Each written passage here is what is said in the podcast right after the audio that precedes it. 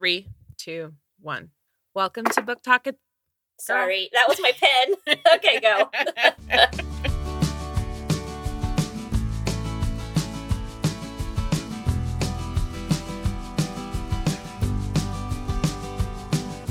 Welcome to Book Talk Etc., a podcast bound to grow your TBR.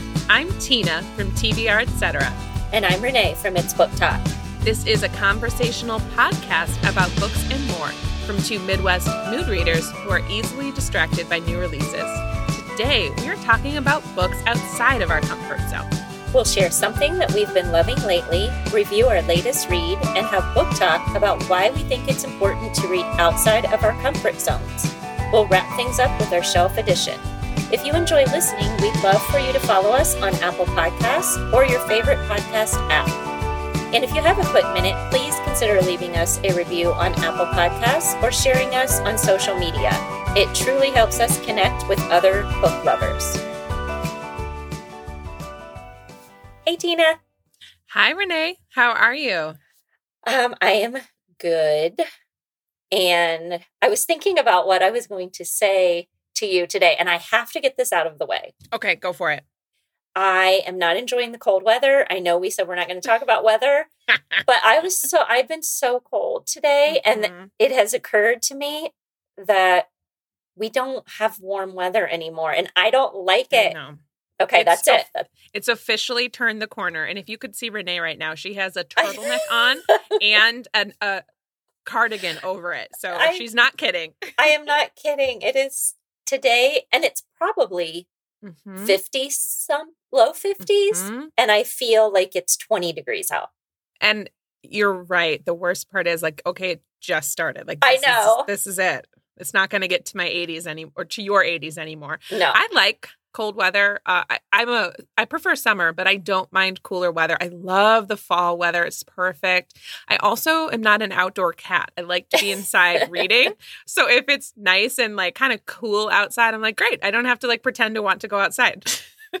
oh, I wish. I I do like to be out and I have you know, a dog that Yeah. prefers to walk in the winter versus Right, 'cause he's Oh a- yeah, his energy Got a lot level fur. Yeah, his energy level goes way up when the weather gets colder. Oh, really? So we actually well, have that to makes do sense, I guess. Mhm. Yeah, we actually have to do longer walks. Oh, Vinny, that's not I know, agenda. I know. And I'm, yeah, I'm just, it's okay. And there's some sort of lag in the fall. I mean, not in the fall, in the, I mean, at least in the Midwest, the leaves aren't changing. So at least Mhm. we usually had like all these great fall colors and they're either still green Right. or they're gone.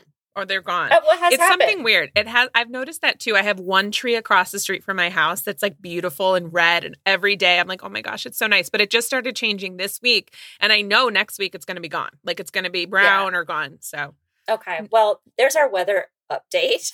Sorry, we're, you probably will get more of that as the Uh-huh. winter as the winter goes on. But it's a it's a Midwest rule. We have to talk about the weather. We have to talk about our crock pot meals. We've got to talk about what? You got a good one? well, I I just brought that out yesterday for the, The first time in I almost a year. It's a Midwest rule. I knew it. I knew it. Okay. Oh, that's so funny. How are you? What what's Oh, new? Well, nothing. I am settling into. I, I started teaching uh, adjunct classes, so I do that on Mondays, and then I have my full time job and I do the podcast. But now I feel like I'm settling into a rhythm. Like it doesn't feel. At first, it was like drinking from a fire hose, and I'm like, Mhm. how am I ever going to catch up? But now I'm like, wow, the class is halfway over. So I feel, and it's my favorite time of year. This is my birthday week when we're recording. We're stepping into some of the holiday season. I have some Mhm. days off coming up. I'm itching to clean and reorganize my house, specifically my bookcases. So I'm I know. that would be What- fun. We'll see. We'll see. I know. It'll be I'm really it, like I want to catalog it and use that app that you always talk about. What's it called? Book my buddy? Book Buddy. Mhm. Not always. It's not like you always talk about it. well, no, I love my I love my book buddy. I use it every day. yeah, I want to get better about that, but yeah, it's just this this is my favorite time of year. Are you um I mean, we can talk about this later, but I'm trying not to let the news like play into my stresses as far as oh, you got to order all your Christmas stuff now. You got to do this, you got to do that. And I just don't I don't want to stress about shipping and blah blah blah and all of that. So I'm trying to just avoid that. And then I mm-hmm. just told my kids, well, they're older, so it's it doesn't really matter. Of course, one of my sons wants an electronic, and oh. I, it, it's not a, it's just not even out there. And I'm just like, you might be just waiting because I'm not you, gonna. I'm not going store to store. I'm you're not, not going on Black Friday, waiting at no, like four in the morning at Best no, Buy. I'm not doing that. I'm not doing that. So, and you're lucky because Lily, you could she's happy with whatever at her age right she now. She has a she likes boxes. Like, you know, that's our mm-hmm. our new toy. We actually do have a ball pit for her that we like busted out the other day cuz she was really fussy. Those are so mm-hmm. fun. She's all right with it. She's she's so funny. She doesn't like lo- she likes toys enough, but she's like very interested in stuff. Like she wants my phone, she wants whatever I'm playing with. You know, like mugs are really big at the, at this mm-hmm. age. She's also very careful. She'll like carry these little ceramic mugs around the house with her. I'm like, okay, go hey, ahead. whatever works. Okay, whatever good. works. Well, what are you loving lately? I have my okay. My loving lately is a distraction. I was working on my script for today and I like turned on YouTube in the background and I was like, "Oh, let me just put on a video." Cut to me 40 minutes later like having watched this entire video and I'm like, "Oh my gosh, you know what? This is my loving lately." So, it is a YouTube channel and the creator is named Jamie French. And Jamie, I've been following her for years. She started off in the makeup community as a hairstylist and makeup artist. So she's done a ton of like makeup videos and tutorials and whatnot. But her videos that always got the most views were some of her comedy videos. Like she's a really funny person. And so within the last, I guess, six months, she decided to transition her channel completely into comedy and commentary videos. And so her videos, you guys have actually maybe seen Jamie around Facebook before because she did a viral video on 90s makeup trends that went really huge. Oh, fun. Uh huh. And she also did a funny video on this tiny hands trend that was really funny. So that both of those got millions of views. So you might have seen her. But the video that I specifically got caught up in today, it's through a segment called Movies and Makeup or something, where she basically roasts terrible movies from the 80s and 90s while doing her makeup. And it's just funny. I like seeing her branch off from what she thought she was supposed to do. She thought she was supposed to be in the makeup community because that's what was popular. And even though she was always really funny and that's what people connected with, the video that I got caught up in today was uh, her talking about a Jessica Simpson movie and basically just making fun of it for 40 minutes. And I would say, if you want to see somebody that's funny, that's passionate, a really great distraction from the normal news, from the normal kind of doom and gloom, she's wonderfully irreverent. I say give it a try. And I'll, of course, link to the video I just mentioned in our show notes. But my loving lately is the YouTube channel of Jamie French. Oh, that's a great one. Yeah, she's cute too. She's funny. I like her okay. a lot. All right. Thanks. I am. Um, I love getting caught up in funny little snippets here and there. Mm-hmm. But again, I need to, I do need to spend a little more time on YouTube. I want to. I want to get yeah. into the it's makeup fun... and skincare stuff. Oh yeah, yeah. Mm-hmm. And she, I mean, still has some, you know, recommendations and older videos for makeup. And I don't know if she does as much skincare, but definitely makeup. Okay. What is your loving lately? My loving lately this week is Laneige lip sleeping mask. Are you kidding? Do not do not tell me that you have this. I'm gonna go get it from my other room. Oh, come what? on. I don't know. I don't know what to tell you. Okay. Well, again, but tell the listeners about it. I cannot believe some of the stuff that we have. Um, that we don't even talk about. We don't even really talk no. about skincare on the side or Never, anything, but only on the podcast. This keeps ta- this keeps popping up. So I love this. I have the berry flavored, mm-hmm. and it's a leave-on lip mask that delivers intense moisture and antioxidants while you sleep. So I do get mine at Sephora, mm-hmm. and it's really good for fine lines, wrinkles, dryness, and dullness. It's got vitamin C, our favorite hyaluronic acid. It is very, very thick and moisturizing. Mm-hmm. I can honestly say I never ever wake up anymore with dry lips. Yep. And I really in the winter especially, I'll put Vaseline on first and then put that Ooh. on. And that's even, it just, it's even better. But this is really, you don't need to do that. I don't know. I feel like I've just gotten in that routine now. It's super hydrating. I think it's about a just a $20 price point. It's not not too much and it la- but it will last forever because you don't need Mhm. to use a lot at all. And you can put it a little bit above your lips, a little bit below. It does it does seem to do something, I don't know, preventative for fine lines and I Mm-hmm. don't I'm or maybe I'm that's wishful thinking. I don't know. Right. um that is the Laneige lip sleeping mask. I can't believe it. I have this. I have the berry flavor. That's of course you do. I know. Mhm. It's the pink pot as well. Yes, right. Mhm. Mhm. And I like to, I, I like not even overnight. I'll like put it on like before I jump out the door um, while I'm going to school or whatever. And it's like turns your lips a nice color. It's got like a nice pigment to it too. I Oh, like okay. it. I, I haven't Very tried it subtle. in the daytime. Yeah, it's super subtle. But yeah, I just use it as like my regular lip gloss. Okay. Good good find. Good, good recommendation. Okay, great. Well, we are ready to talk about our latest reads. I have no idea what you've been reading. This one, yeah. So I had to really okay. Our our topic today is books out of our comfort zone, and one of the things, and we'll get into this, but one of the things I noticed was for books that are out of my comfort zone, it takes me longer to read them that I think a book that's well within my wheelhouse does for whatever reason. So I really had to like think about, oh my gosh, do I have a latest read? But I do. And I've talked about this one before. It was a shelf addition at one point. It is Don't Sit on My Bed with Your Outside Clothes by Phoebe Robinson. So earlier I recommended Jamie French. And speaking of comedy, Phoebe Robinson is a gem. She is a comedian, a boss, and best-selling author. And she's known as the co-creator and co-star of the hit podcast turned TV show Two Dope Queens. So Don't Sit on My Bed with Your Outside Clothes is her third book, and it's the first from her new imprint with Penguin Random House Books, Tiny Reparations Books. I don't have a ton to say about this other than I really enjoyed it. These are essays, and I thought they were the perfect balance of smart but funny and really relatable.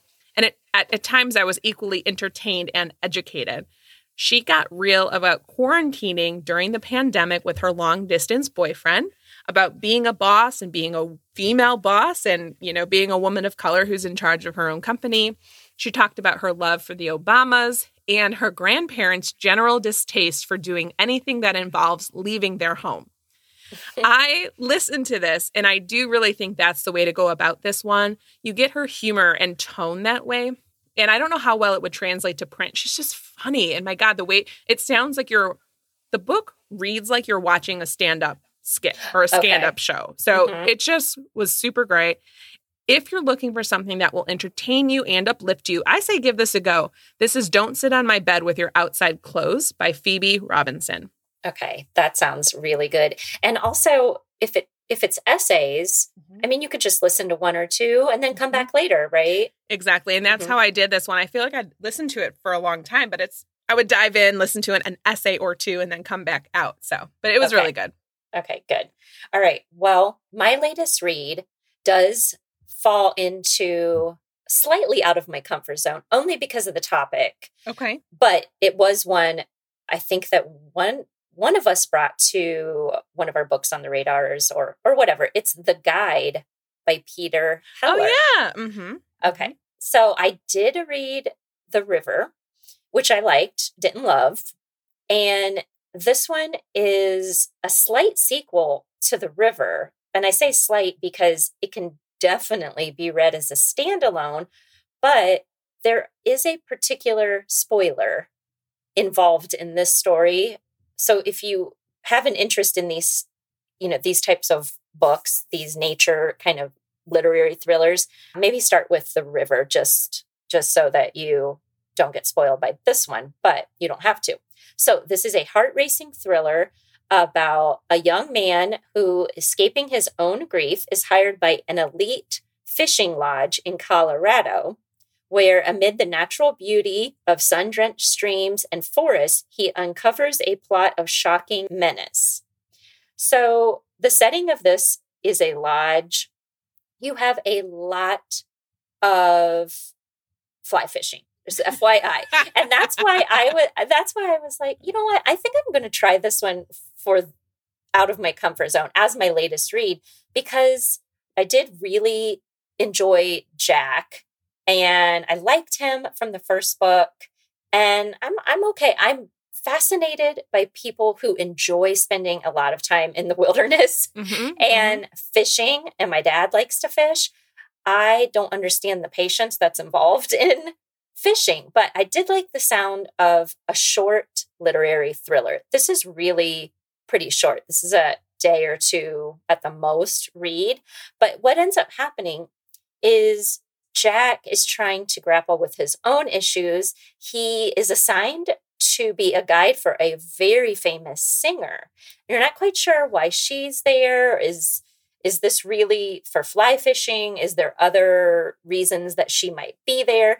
And then there are other things happening on the property that he slowly discovers as far as cameras, as far as barbed wire fencing. It all ends up adding up to very strange occurrences. Mm-hmm. And I love that you know they sleep in cabins so there's always when there's nighttime noises and it just it felt very creepy yet the way he writes is also very very literary if you like nice descriptive not flowery but pretty sentences about nature mm-hmm. and mm-hmm. fishing especially then this could be for you i do think I, I kept picturing that this book would be a great fit for a cold fall winter night in front of a fire. Mm-hmm.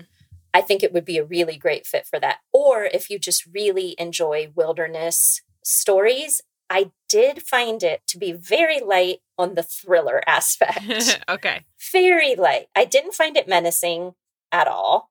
Um, and there was a couple places after about the 60% mark where it seemed like he tried to veer off into straight thriller territory and it just didn't feel right. Okay. And yeah, there was one particularly gruesome scene involving an older child slash young teenager that I found extremely gruesome and unnecessary. So, FYI, if that is something that well i mean it bothered me but mm-hmm. i tend to mm-hmm. read darker stories but i just it, it wasn't even necessary to the plot so i'm not sure why that was included that's really all i have to say about it i ended up liking the river better okay. so if i'm just going to compare the two and that was the guide by peter heller good i'm glad you read that for me that was one that i think i brought as a shelf addition or maybe a book on the okay, radar. I knew one of us had. Mm-hmm. And I'm glad you, not to say that I won't read it, but I'm like, okay, I feel like I've, you know, could maybe push it down a little bit on my list. Okay. Which is okay. I, I, I wouldn't, I wouldn't try to talk you out of that. Okay. I like that. Appreciate it.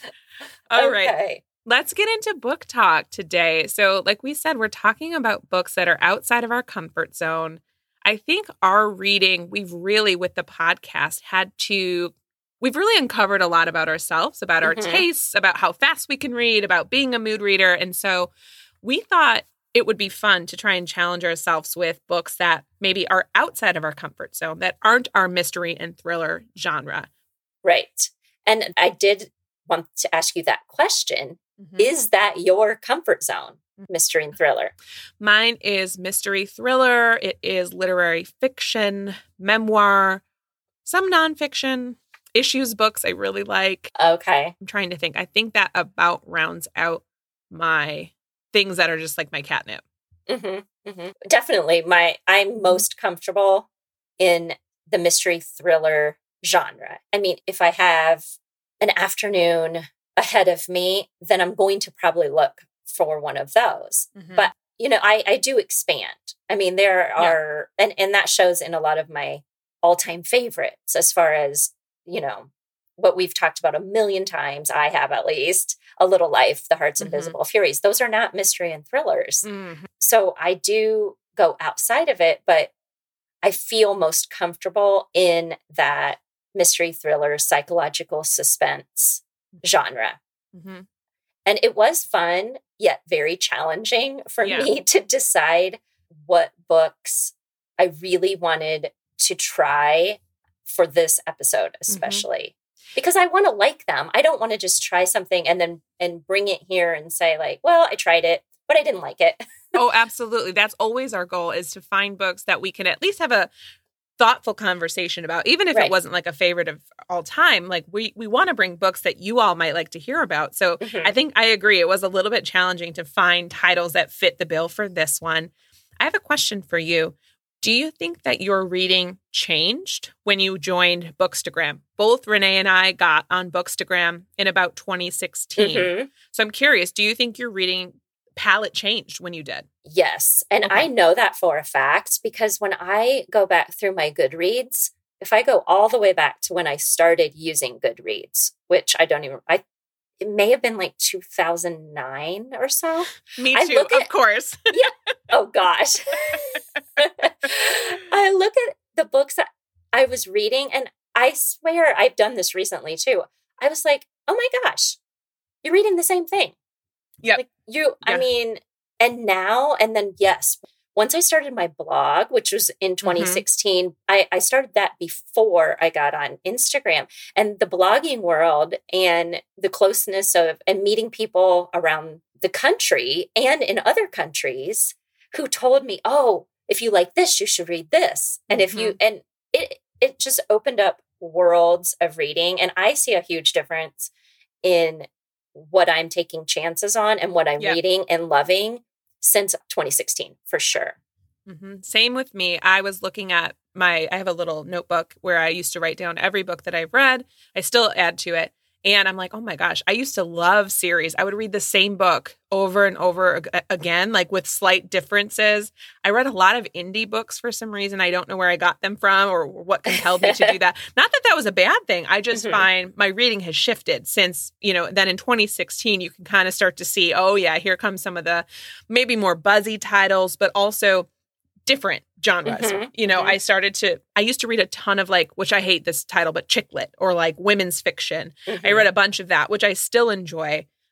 Wish it was called something different, but that's neither here nor there.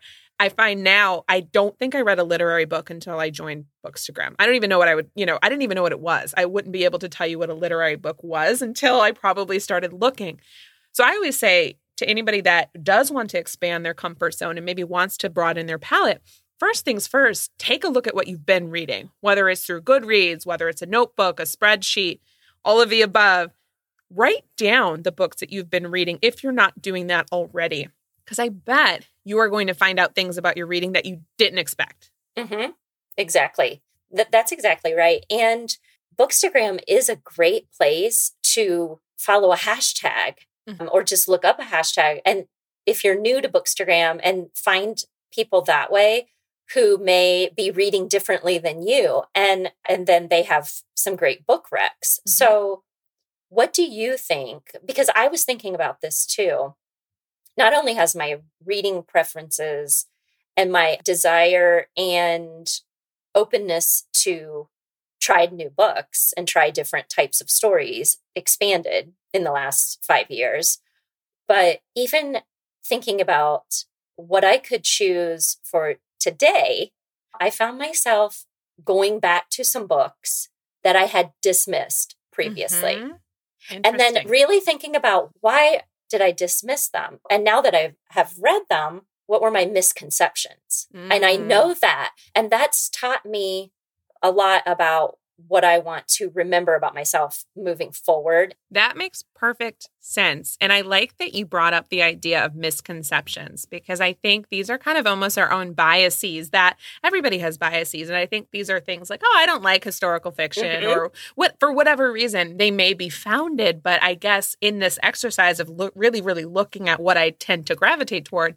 it did make me want to think, okay, do you really not like historical fiction? Do you really think it's boring? Or do you just not have you not read a bunch of books in that area? Maybe you mm-hmm. don't know the genre, you don't know all that it can bring. I think now I've just been doing it long enough to where I'm like, okay, I know not to like fully dismiss a genre outright. I'll try not anything, but I'll try. I have a pretty wide berth, I think, at this point. I would say genres that are typically outside of my comfort zone would be fantasy, romance, science fiction to a certain extent and books in translation. Those are ones where I'm like, ooh, if I see a fantasy title, that it just doesn't jump out at me. It's something like I almost think like, yeah, that's not for me, which Mhm, I might be mhm. like cutting myself off from this entire massive genre that I would otherwise love, but because I think, ah, I won't like that, I'm not letting myself experience it. Right. And you know what? When we planned our content, which was a while ago, and we put this sort of topic out there, I would have definitely picked fantasy. But then I didn't choose that today because I, I was like, oh, I have actually read fantasy over the last six weeks. So I didn't even feel that that was necessarily out of my comfort zone right now, although Mhm.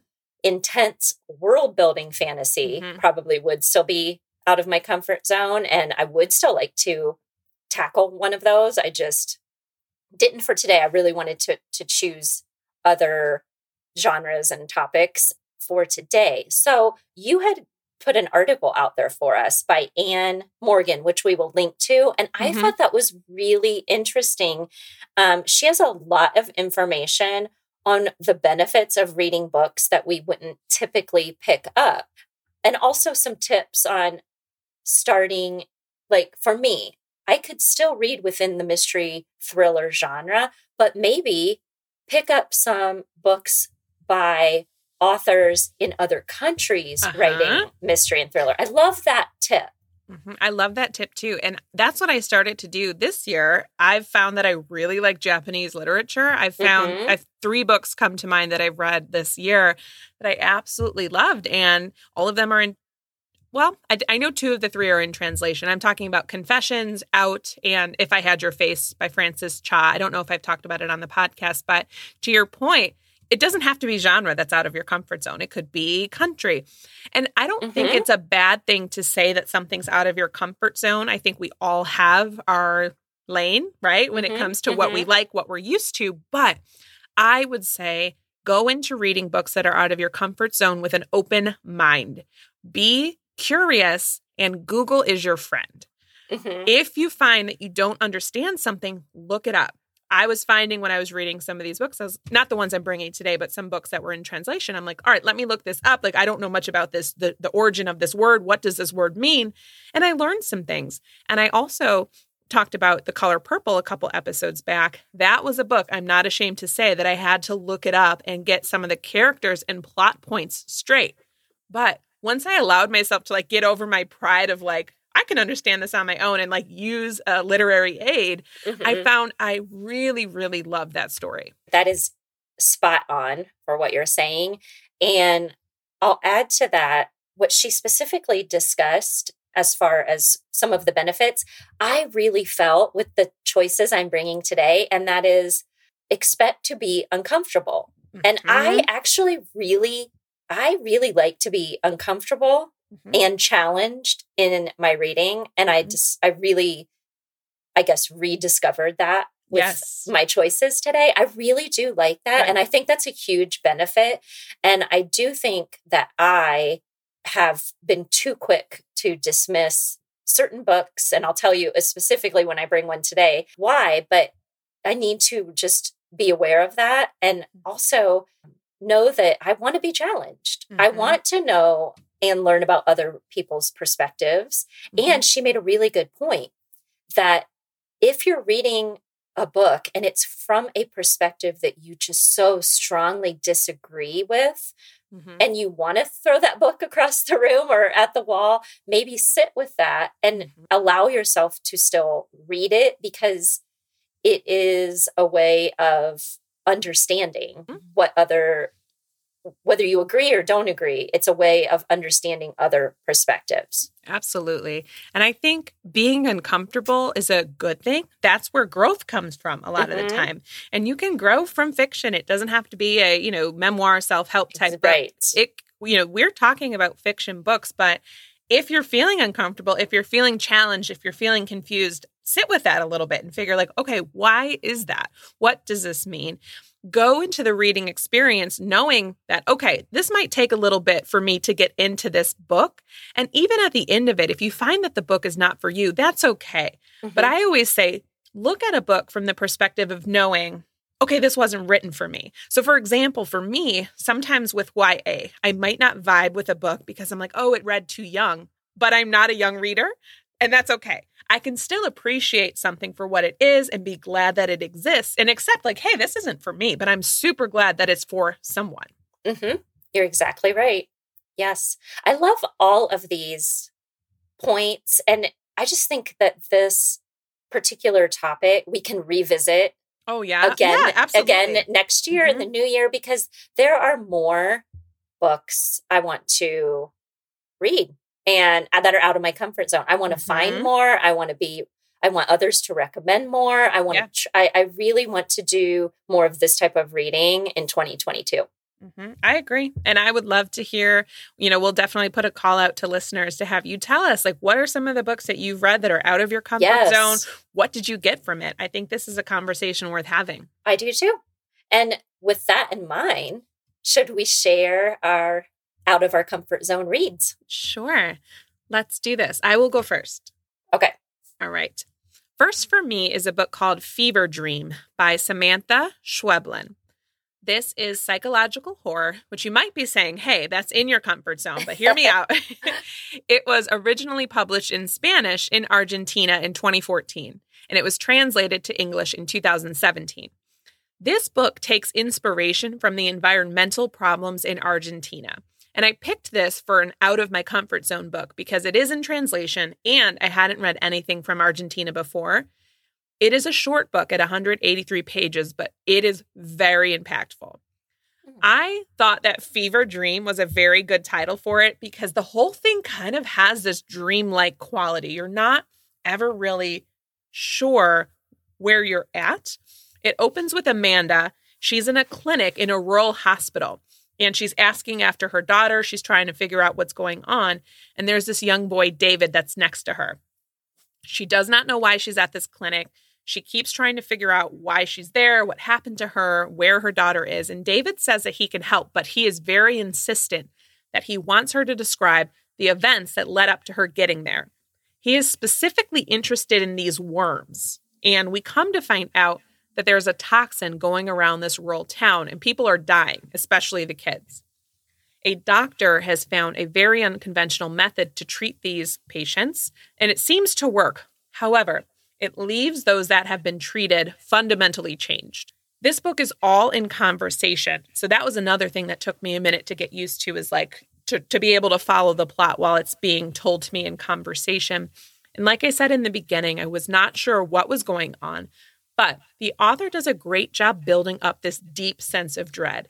And we find out that David is there because he drank poisonous water. And Amanda begins to fear, oh no, maybe we have as well. She is desperate to save her daughter and to prevent her from being poisoned herself and really, really wants to get out of this town, head back to the capital to where she and her family are from. She introduces this idea of the rescue distance that has like carved its way into my soul. The it's true. The idea is that if you keep your kids close within this rescue distance, you're going to be able to save them from whatever harm comes their way. As long as they're in the arm's length, they're going to be okay. We're in it together. We can overcome. But as we know, as parents and as people, this is a lie we tell ourselves to make it feel like we have more control than we do. Mhm. So that really like gave me goosebumps. And this was a stark reminder that I don't have as much control over my kids' safety and over the environment as I'd like to, which was actually pretty terrifying. And therein lies the horror in this novel. What was awesome is I did post about this on Instagram, and somebody thankfully had mentioned that the author drew inspiration for this book from the use of harmful pesticides in farming towns throughout Argentina. And I found out that Argentina is a major producer of soybeans, and it's also one of the world's top producers of genetically engineered crops. And because of this, pesticides have leaked into the water into these farming towns. And so the towns have higher rates of birth defects and they have other health issues due to their water sources being contaminated. And I was kind of uh, just struck by that. And this is why I like reading about other cultures and other countries because it broadens my worldview. I wouldn't have known about this had I not picked this up and, you know, started to have this conversation. If you want to read something that's haunting but not gruesome, something that's in translation, or even a short book, give this a shot and let me know what you think because I haven't heard much else about it. This is Fever Dream by Samantha Schweblin. Oh, okay. I'm so glad you brought that. That sounds really interesting. And I learned something, which I always like. Always just from like your description. I love to learn from reading. Again, I even if it's fiction, I'm like, oh, it, it, that's I think part of why at least both of us read. Yes. Yeah. We do like our learning, don't we? Yes. okay. what do you have? I have a a memoir that also might seem like it would be in my wheelhouse. However, um, I don't like tell me what to do self self helpy Uh-huh. Yes. books, hmm but I really enjoyed this one. It is Wake Up Happy: The Dream Big, Win Big Guide to Transforming Your Life by Michael Strahan. Oh, I also I also don't like football. Michael Strahan. We think my husband looks like I Michael know. Strahan. I I, gonna- love him. I was going to give you a clue and say it is John's doppel doppelganger. doppelganger. and oh, see if Oh, I figured you would guess it then. Okay, I just based on that title, this would not even be something I would Yeah. pick up. Also, I don't want to be told that I need to wake up happy because I mm-hmm. just told you I'm not when we started I'm not a morning person, so don't Right. tell me I But here's the reason I picked this up. I really really enjoy Michael Strahan. I enjoy watching him on GMA. When he wrote this book, which was 2015, he was still on with Kelly Ripa Mhm. on that. So he wasn't even on GMA, but I did watch him on that show. Um, this is short, it's about 200 pages and about five hours or less on audio, depending on your speed. That is the way to go. Mhm. I listen to this. He narrates and he's very engaging. He's very uh, thoughtful. And so once I started listening, I was like, okay, I, I'm going to keep an open mind about the fact that I have no interest in football, but I want to hear what he has to say. So he gives some really just thoughtful personal stories about his history growing up on a military base, which I did not, I had no idea. He has always kind of been a happy person and talks about that. But his father led him into football and trying to play college football to for scholarship reasons and all of that. I have a lot of experience tutoring student athlete football players at a mm-hmm. university. And so I do have a lot of respect for college football players and what it takes to get to that next level for the mm-hmm. NFL and their dedication. And so that is why I thought, oh, I am interested to hear what he has to say about it because I just I don't know that much about it outside of working with the students. And his growing up background, the way he overcame obstacles, and this is what I really like about stories like this. He takes his own life story and he's able to spin it in an entertaining way Mhm. that it's not really telling you this is how to be happy yeah. but this is how he is able to be happy and to stay motivated and not that he's saying he felt like that every day but he shares the way he lives his life and gives that to you as a possibility for Mhm. maybe things you can incorporate in yours and i really like that so he does share his strategies and he calls them strahan's rules and I'll just share one of them with you. Uh, there's there's several. You can't change other people, but you can change how you act around them. Usually, that's more than enough. All of Strahan's rules are probably nothing you haven't already heard in one way, shape, or form from other people. But I like his unique spin on what he abides by in his Mhm. own life. I Mhm. found I found it charming. I enjoyed it. There wasn't a single bit of this book I did not enjoy, and that was Wake Up Happy, The Dream Big, Win Big Guide to Transforming Your Life by Michael Strahan. Wow. Oh, I'm so excited you brought this. I now, know. when you started saying the title, I'm like, huh, I thought it was, I have the same reaction and maybe I need to check myself, but I thought it was going to be like a, you know, I'm a happy person and you can be too. And here's Mhm. how in eight easy steps type thing. But I love that when you said his name, I'm like, wait a minute. So it sounds like it's almost a combo memoir slash self help slash inspirational story. Right. Except, Yeah. yes, it would be self help, only his take on it is here's what works for me, Mm-hmm. and here is how I incorporate it in my life. It wasn't a telling you what to what do. to do. Got it. Sort of, sort of, which I don't enjoy those. Mm. But based on that title, I thought that's what Yeah. this was going to be. So it was a misleading title. Although I do think he wakes up happy every day. Mhm. Yeah, it works. Good but yeah, I think you're right. In my mind, I'm like, huh, okay. It sounds like it's going to be Mhm. like, you should do this. Try drinking eight ounces of water every day. Or wait, 64 ounces of water every day. And you too can be happy. I mean, I'm happier after I have my coffee, but Mhm, mhm. all right, what's next for you? Kidoki. Next for me is The Inheritance of Orquídea Divina by Zoraida Cordova. This is a story about a family infused with elements of fantasy and magical realism. That is why I picked it for Out of My Comfort Zone.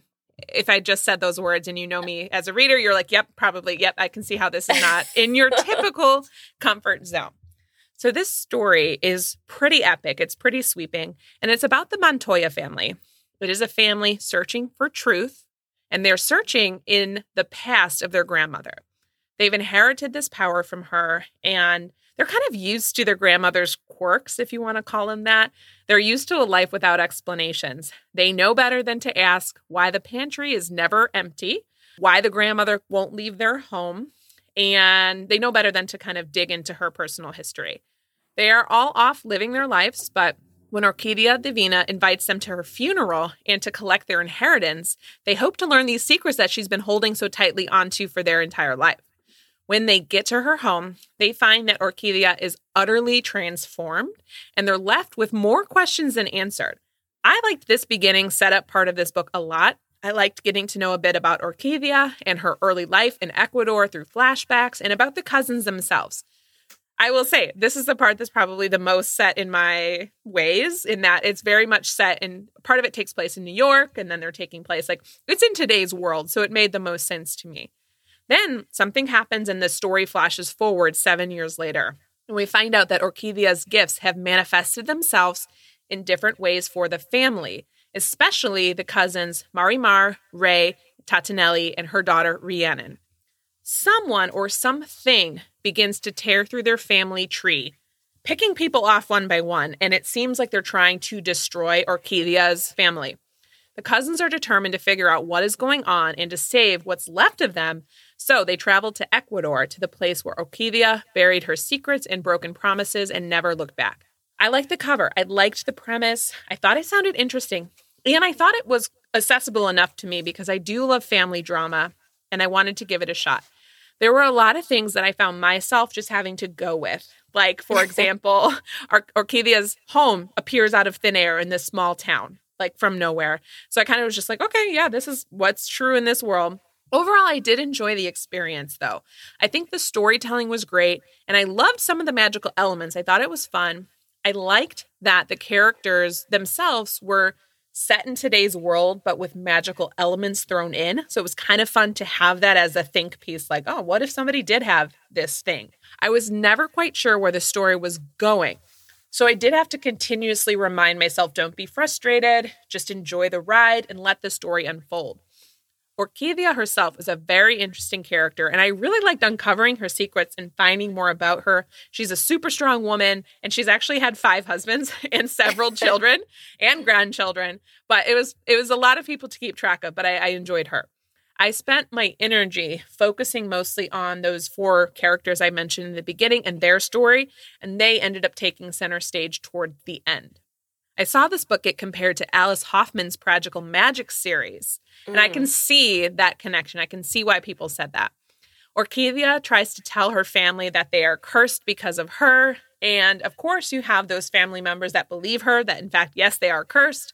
And then there's others that are going to try and do their own things out of free will. So that part did remind me of practical magic. The writing itself was non-linear. So there was plenty of times where I kind of lost the plot a little bit. Like, what are we, where are we at here? Hmm but I still can appreciate it for what it is. I can tell that it's very well done. While I didn't love it, I liked it. It's an epic story. I loved all of the culture interwoven into it.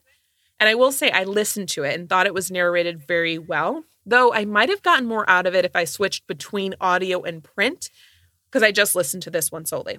I think this is an enchanting novel, and I think it's about what we inherit from our ancestors, about the ties that bind you to your family and to their history, and about really stepping into who you are. Mm-hmm.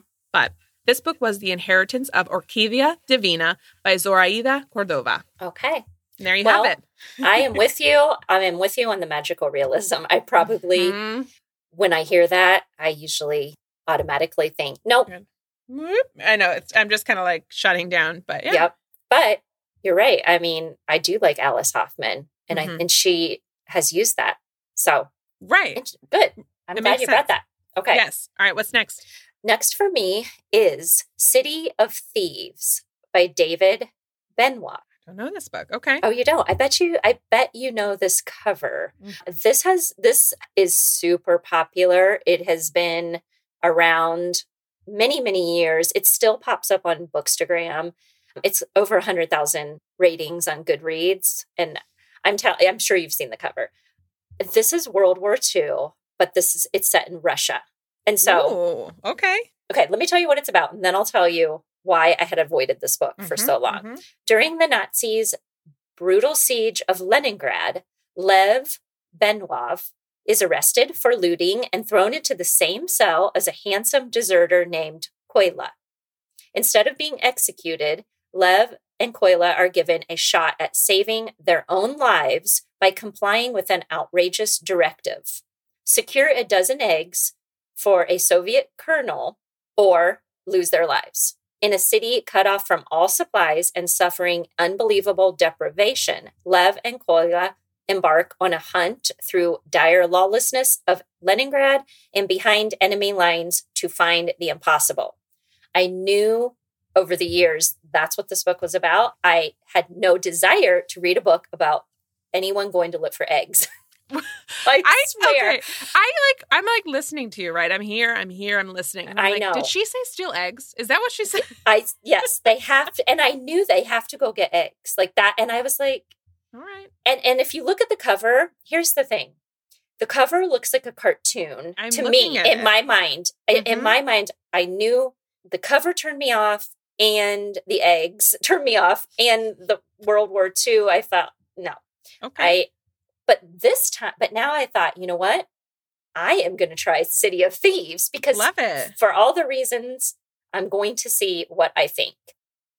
This book was really interesting. The author writes for Game of Thrones, and that's also why this is so popular. This is out of his wheelhouse because he's one of the main writers for Game of Thrones. But I didn't know until I started this that, and the author's note was in the beginning, and I'm so glad. He wrote this after having a long conversation and recording stories from his grandfather. Mm. So, not that necessarily it's never like not that Lev is actually his grandfather, but I'm I'm sure that there's parallels there. So, and also I don't know anything about really the Russian side, like what was going on in Russia during World War II. I don't know. So I, I was, you know, intrigued. Anyway, this book reminds me to stop making such quick snap judgments about books based on snippets that I hear. Like Mm. this book is about two people going to get eggs. Although it is about that, that is just a very small portion of the foundation of the story.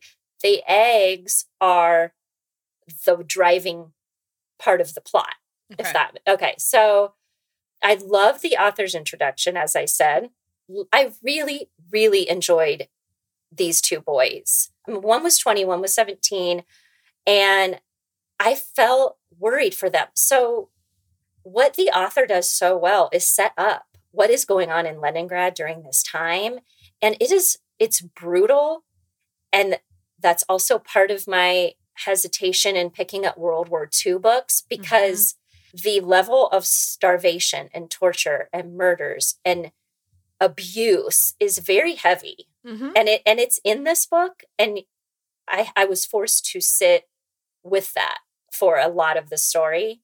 Whereas if you start to think, and if I start to think, oh gosh, you know, I want to be entertained. And how can I be entertained by this type of story? Mm-hmm. But that is not what you go into this type of story to feel. But yet the author made made me also laugh at many times. There's a lot of dark humor, mm. a lot of dark humor. We like that. And he's he did a really good job with that. You can tell he's a screenwriter. One of the really surprising winning parts of this was all of the side characters we got to meet along the way. So it really was a story where everybody that they met played some sort of integral part in them trying to get these eggs. At times, it felt like he ventured way off course and then he brought it back. He always mm-hmm. did bring it back. I it's it's weird for me to say I enjoyed this, but I I was just so invested in whether these boys were going to find these eggs. Yep. Mm-hmm. I was so invested.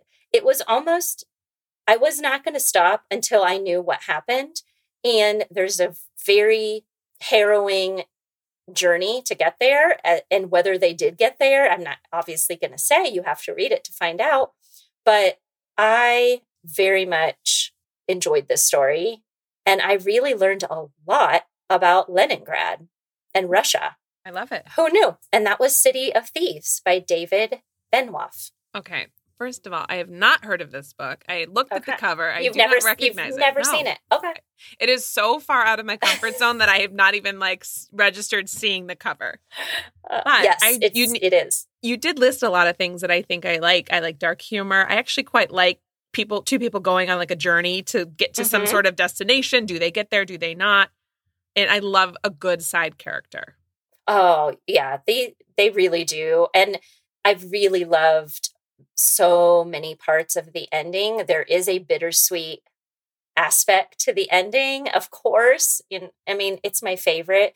And I I kept thinking, I wonder how much of this is really exactly yep. true mm-hmm. because mm-hmm. There is a part in the um, author's note when he's talking about his discussions with his grandfather and he said to him but there's still things I need answers for. And his grandpa said, You're a writer, just make them up. so oh, I, I like so origin there, story. Yeah, you have there's a little bit of how much is truth. Mm-hmm. I am mm-hmm. imagining in my mind, and I didn't go Google and do any other searches on this. I think a lot of it probably is true. Mm-hmm. And oh, man, it, it was it was tough, but also I enjoyed it. I can't mm. believe and that's why I'm so happy we did this because yes. I would not have picked it up. No, so. never. Oh good. I'm so glad you got you have that. Yes. All right. What is next for you? Finally, for me is a book that my dear friend Heather has been trying to get me to read for at least a year. It is The Seven and a Half Deaths of Evelyn Hardcastle by Stuart Turton. All right. Pub- I can't wait to hear about this. okay. The publisher calls this book a murder mystery novel inspired by Agatha Christie with a dash of Groundhog Day and a hint of Quantum Leap and Downton Abbey. Ooh. Already, okay. Already from that teaser, you can tell there's a lot going on mm-hmm. in this mm-hmm. book. I don't know Quantum Leap. I remember it vaguely from when I was younger. I have no connection to it, nor Groundhog Day, nor Downton Abbey. So I'm like, I, I okay, here we are. It was for in real life book club. I will say though that is a, a plug for having a book club is like, you know, sometimes they pick books you don't want to read and then you mm-hmm. end up mm-hmm. reading it and it mm-hmm. does expand your palette, your worldview a little bit. Very true. For this, it had a little bit of fantasy, a little bit of alternate lives, and a boatload of characters, which is what made it out of my comfort zone. The book opens up with a man. It has a great opening sentence. It's, I forget everything between footsteps. You're kind of dropped right in, and you have a man waking up in a body he is unfamiliar with. He is screaming the name Anna, but he has no idea why. He is also lost in the woods and has injuries to his arms. He has no idea who he is, why he's there, and he doesn't know how to get out. Someone rushes toward him and tells him to go east, which leads him to the Blackheath Manor. We come to find out that this man is named Aiden Bishop he gets informed of the rules of Blackheath. Evelyn Hardcastle will die every day until he can identify her killer and break the cycle. But every time the day begins again, Aiden wakes up in the body of a different guest at Blackheath Manor, and some of his hosts are more helpful than others. This is a locked room mystery that I found to be very atmospheric, and I have a lot of good to say and a lot that I didn't particularly connect with. The good. I felt like this was an incredibly original story. I personally haven't read anything like it. I liked the setting. It felt very English, very proper, and I liked trying to figure out what was going on. It was tense. I appreciated that. I certainly didn't know what to expect or who to expect it from, but I will say I was interested and it kept me turning the pages. I will also say I think the author did a good job of tying everything in by the end. And I was not expecting that. I was like, there's no way this is going to make sense, but he makes it make sense. What I didn't like was that it was so long. It felt, I felt every one of its 500 plus pages. And I kept thinking, I wish it was the five deaths of Evelyn Hardcastle so there'd be fewer characters for him to inhabit. I also wanted a bit more from the ending. So you find out everything that's going on. I loved what he introduced, but then it was only in the last maybe 20 or so pages where you're like, oh, ding, ding, ding. And I would have loved for him to tease that part out further. I also did not like that in my copy of the book, I read it in an ebook. They have about five chapters of his next book. So while I was reading it, I kept thinking, okay, the ending is here. How is there still 22% left in this book? And it's because it included the reading guide at the end and it included five chapters from his next book. So that's not a criticism on the author. I was just like, oh, okay. it, maybe it felt long because I kept thinking, how am I only this far in? I listened to parts of this. And while it was well narrated, I do not recommend doing that. This one is much better in print, and it's better to read it as close to as in one sitting as you can get. I will say, if you're looking for an inventive mystery that'll keep you guessing, then go for it. I am not somebody that enjoys puzzles. I am not good at puzzles. so I knew I had no chance at figuring out what was going on. But if you do like puzzles and have a high attention to detail, I think this could work, especially for, for those types of readers. I don't think I have anything else to say. Now, did I like it? Do I recommend it? I honestly don't know. I really am I'm read. I'm glad that I read it. I'm glad that I can check it off my list of books that are kind of in the periphery. I know it has a lot of fans and I know a lot of people love it. And for them I'm so glad. I don't know if I liked it. I'm kind of in the middle of the road. Mm. Past the time fine. It also felt super long and I kept finding, "Oh my god, I wish I was reading something else." So Oh yeah. Okay. Not a not a resounding recommendation from me. Well, I think you answered your own question by that. Yeah, I think you're right. So this book's The Seven and a Half Deaths of Evelyn Hardcastle by Stuart Turton. Was it a bigger hit at book club? No. oh. um, although I will say, uh, obviously the person that brought it, like I felt so bad. She was like, I'm sorry you guys didn't love it. I said, no, no, no. We I think it made for some good conversation, really good thought piece. All five of us read it and finished it, which I think okay. says something. Right. One of the people that liked it the best, she said, okay, I have about 200 pages left. I'm going to knock it out all in one sitting. And she said that it was raining outside, so it was perfect for the atmosphere. And she read all those 200 pages in one sitting. And then she said, she was very creeped out. She couldn't get back to sleep. Oh, so, okay. To me, I was like, "Oh, that sounds like a great experience." She's like, "Well, yes, but I would have liked to, you know, get some sleep." but I think that says something that it was able, mm-hmm. you know, some readers are able to kind of sit with it, really get sucked in. I think maybe if I had that experience, if I read it all in one go or two sittings, maybe I would have liked it more. But I tried. Okay. Well, and now you know. And now not, I know. Pu- puzzles are not high puzzles are not my list. No, I knew that though. Did I turn you on to it? Do you think you're going to pick it up? I don't think so. Yeah, yeah. Um, I I feel like, and I do think I have a copy of it, but no, I seven and a half different bodies. I don't think I want to stick with it that long either. Mm-hmm. I will say, you just made me remember something that I appreciate. It is not the same story every time. It's not like, and then I woke up and then this happened. And like it's told from different viewpoints. So that okay. I thought was really clever. I don't know how the hell he put this book together. Like kudos to the author. Like I, this is in no way a ding to his work. Yeah. I just was like, oh, nah, not for this reader. It sounds really imaginative and absolutely, and maybe a little more complex than what I would want. Yeah. you know? I, I kind of like my ego is taking a bit of a bruise to say like it was too complicated to follow. it feel it sounds complicated. yeah, but anyway, so that Okay. there you have it. all right. All right, what do you have next? This is the one I was Yes. so excited to tell you. What will you think if I tell you I saved my best for last Okay, and it's a middle grade book? who is she? Ah, Who is Do- she? I cannot believe I re- I okay. I'll tell you what it is. Frankie and Bug by Gayle Forman. I've never heard It of is it. a new it just came out October Aw. 12th. It is a debut middle grade novel. Gayle Forman wrote the YA book If I Stay that was I Yep. made into a movie. I was like, I know the name, but okay, I didn't know the book. Oh, good. Okay. Okay.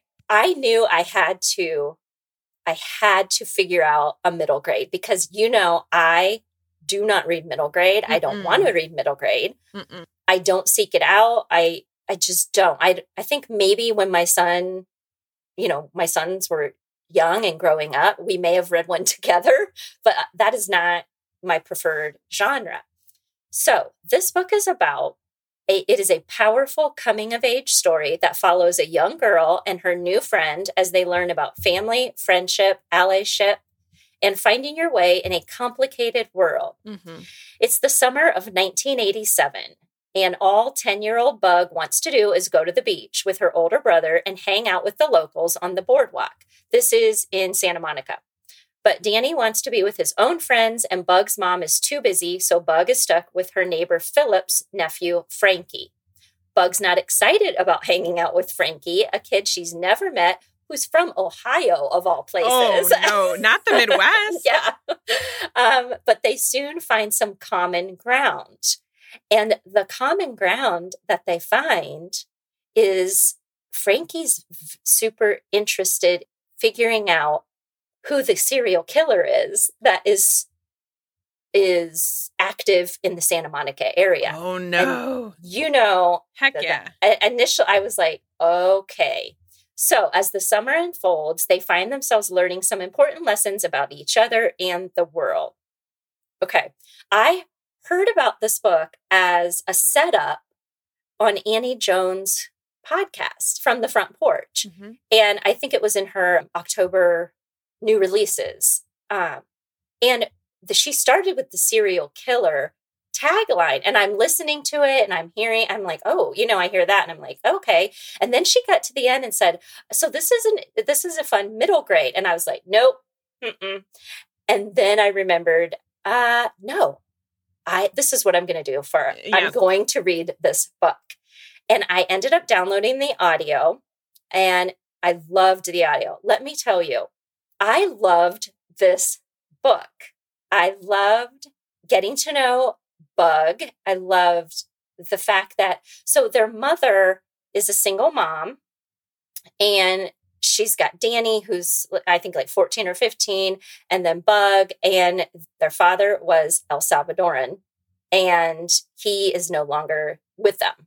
Mhm. So they have kind of this little found family with Philip, who lives in the building, and then Frankie in the picture. And there's other people throughout the story, and they were superstars, all the side characters. Aw. But Philip, oh my gosh, I love him so much. So what you have is is really this this coming of age story about how Bug comes to terms with the fact that she can't always have everything she wants and how do you open your heart and eyes to people that as you're growing up especially who are not like you and who are not quite what you thought they were. So i just it's very this is very hard to talk about. I, I don't even want to talk about any of the plot because it's a short little book too. I don't want to give mm-hmm. anything away. So here's what i'll say I love the serial killer storyline, and it's not they didn't make it's not a made up serial killer storyline. It's That's not what that I was these, wondering. It's not that these kids Mhm. think there's a serial killer. There is a serial Mhm. killer, and he, and people keep dying and all of that. So there are a ton of 1980s Easter eggs. I wish I could share them with you, but when I tell you that I was listening and I just had this huge smile on my face. I wanted I want to just give one away without giving too many details. Okay. But their mother would always be re watching as the world turns.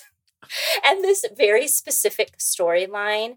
So um oh my god, I was like, that's what I was doing in the 80s. Oh, And all the TV shows, there are TV shows mentioned. There is nostalgia overload as far as food. There is roller skating and beach outings, and the fact that gossip magazines were touting the news. There's no cell phones, which I loved. This was a time when kids went out, which we used to do growing up mhm. and just went and played and went for hours and hours and hours and nobody had a cell phone to say where are you I know. you know i know that i could tell by your face that sounds scary And- well, I, I was just thinking, my God, you know where I was? I was like playing in the rocks, pretending I was an archaeologist, walking around the train tracks. Like, what? Uh-huh. like, I was just Right. making that face because I'm like, oh gosh, what if I don't want Lily just running around the neighborhood? I want to know where she is. right but this this really highlighted that time oh, uh, yeah. of life and that sounds perfect. so also um oh the fact that the puzzle of the serial killer was part of the storyline Mhm. i it was great I, I i loved it this is my favorite book it might be one of my favorite books i have read in october i, thought- mean who would know I wouldn't have guessed, but that's so exciting. You clapped your hands. You just clapped your hands. no i went point. like that no i No, was getting my went- sweater you went like oh did i yes. no i loved so- it It was charming. Yes. I love all the 80s. I love I just love the the setting and the 80s nostalgia. Um Mhm. she just nailed that. And I'm really really hoping that there might be like this might be the start of something. hmm If if so, I'm going to continue reading this middle grade uh story. Love it. Love it. I it. know. It's Frankie and Bug by Gayle Forman. Oh yeah, and I feel like this book sounds like it was engineered so like in a smart way because it's middle grades for those readers, but then also if parents want to read along with it, they can kind of get some nostalgia too. Right. Because I would think know your child because of the serial killer storyline, although it's Mhm. not graphic, but they do watch the news and they do, these kids do understand what's happening Right. and that pe- yeah, what the, what it means to have a serial killer on the loose. But I will say too, um, oh, I have to, I have to add this in because I completely forgot What? the like another really really central part of this story are the in, the themes that sh- that are explored and the way she does it AIDS, LGBTQ, immigration, single parenting, found family, everything is included in this story and never ever once was it preachy. Oh, good. It was really a genius way to tell a really important story that I think any anybody could read and think about and like I said know your child but this would be a great a great book to have as something to read with your middle grader Mhm. but I also super enjoyed getting to know these characters and thinking about their experiences from these other different perspectives that she was able to explore. So I have to get that in there. yeah, you Plus might it- have convinced me. Honestly, it sounds wonderful. It really is. I mean, biggest surprise. This might be my biggest su- reading surprise of the year. Yeah, I believe Uh, that. okay. All right. Whew. All right, we did it. Shelf additions. Shelf additions time, and I am going to go back to my wheelhouse and give you a thriller. So am I, Tina. Oh my gosh. okay. Mine is a thriller that comes out in January on the 18th of 2022, and it's called Real Easy by Marie Rutkoski. It's said to be a compulsive, tenacious, and an unexpectedly hopeful thriller set in a Midwestern strip club. And what jumped out to me, yes, was the strip club setting, but then it's in the spirit of Gillian Flynn and Tana French. Oh, yes. Uh huh. And now it's set in 1999, and Samantha is a dancer. She has danced for years at the Lovely Lady Strip Club. She is not used to taking anyone under her wing. She's got this boyfriend at home and his daughter, who may as well be her own child, so she has enough to worry about.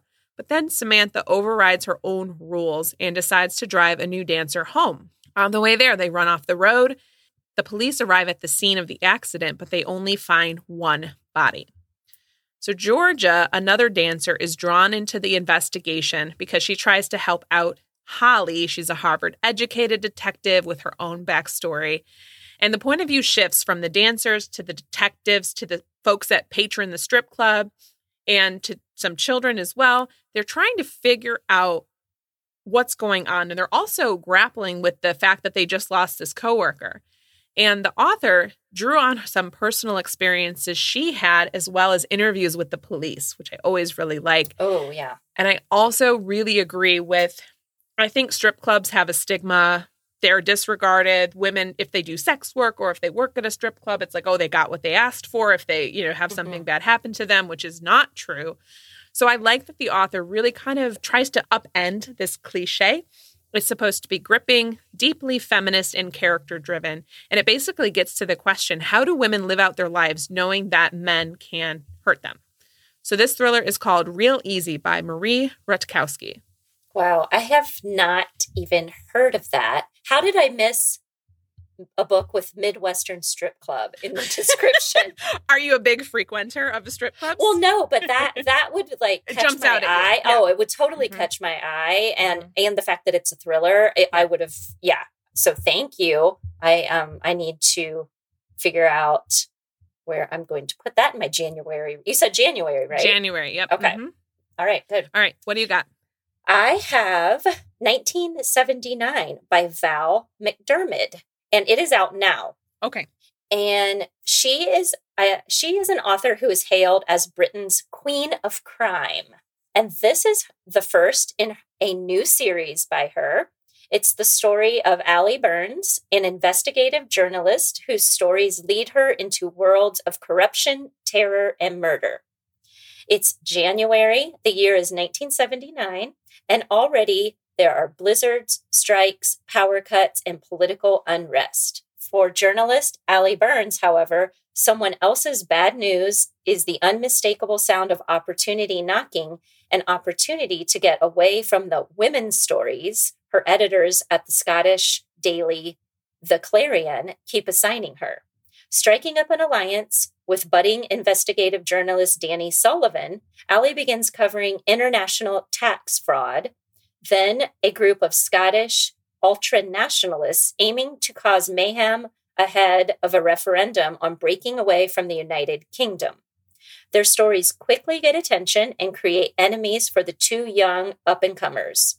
As they get closer to the bleeding edge of breaking news, Allie and Danny may find their lives on the line. As I said, this is the first novel in a brand new series. I am all for that. Mm-hmm. And it is because it's 1979, it's redolent of the thundering presses, hammering typewriters, and wreaths of smoke of the Clarion newsroom. I can totally picture that. Mm-hmm. And it's got your no cell phones that you like. I know. I know. I love I love the old school sort of feel that this sounds like. Mm-hmm. Yeah, they're going to have to use a typewriter to type out their stories or whatever. I don't know. So that was 1979 by Val McDermid. Mm-hmm. Sounds good. That's it for today. We thank you for spending a part of your day with us. Links to all the books mentioned can be found in the show notes. If you enjoyed today's episode, you can help us out by following us wherever you listen and by leaving a review on Apple Podcasts. It helps us get our podcast out to new listeners and grows our audience. And don't forget, if you're interested in supporting the podcast for $5 a month, you can join us on Patreon. You'll get access to exclusive mini-sodes such as DNF Talk and Deep Dives, Zoom get-togethers, a weekly newsletter, and an invite to our patron-only Facebook group. Feedback and questions about the show can be sent to booktalketc at gmail.com. You can also connect with us both at booktalketc on Instagram, Tina at TBR etc., and me, Renee, at It's Book Talk. Talk to you next week. In the meantime, remember, everything's better with books. Um, this will be the first. John says that you do. we both I am? do this. Mm-hmm. You go. feedback and questions. I'm parched. I know that. no, I know we both do it.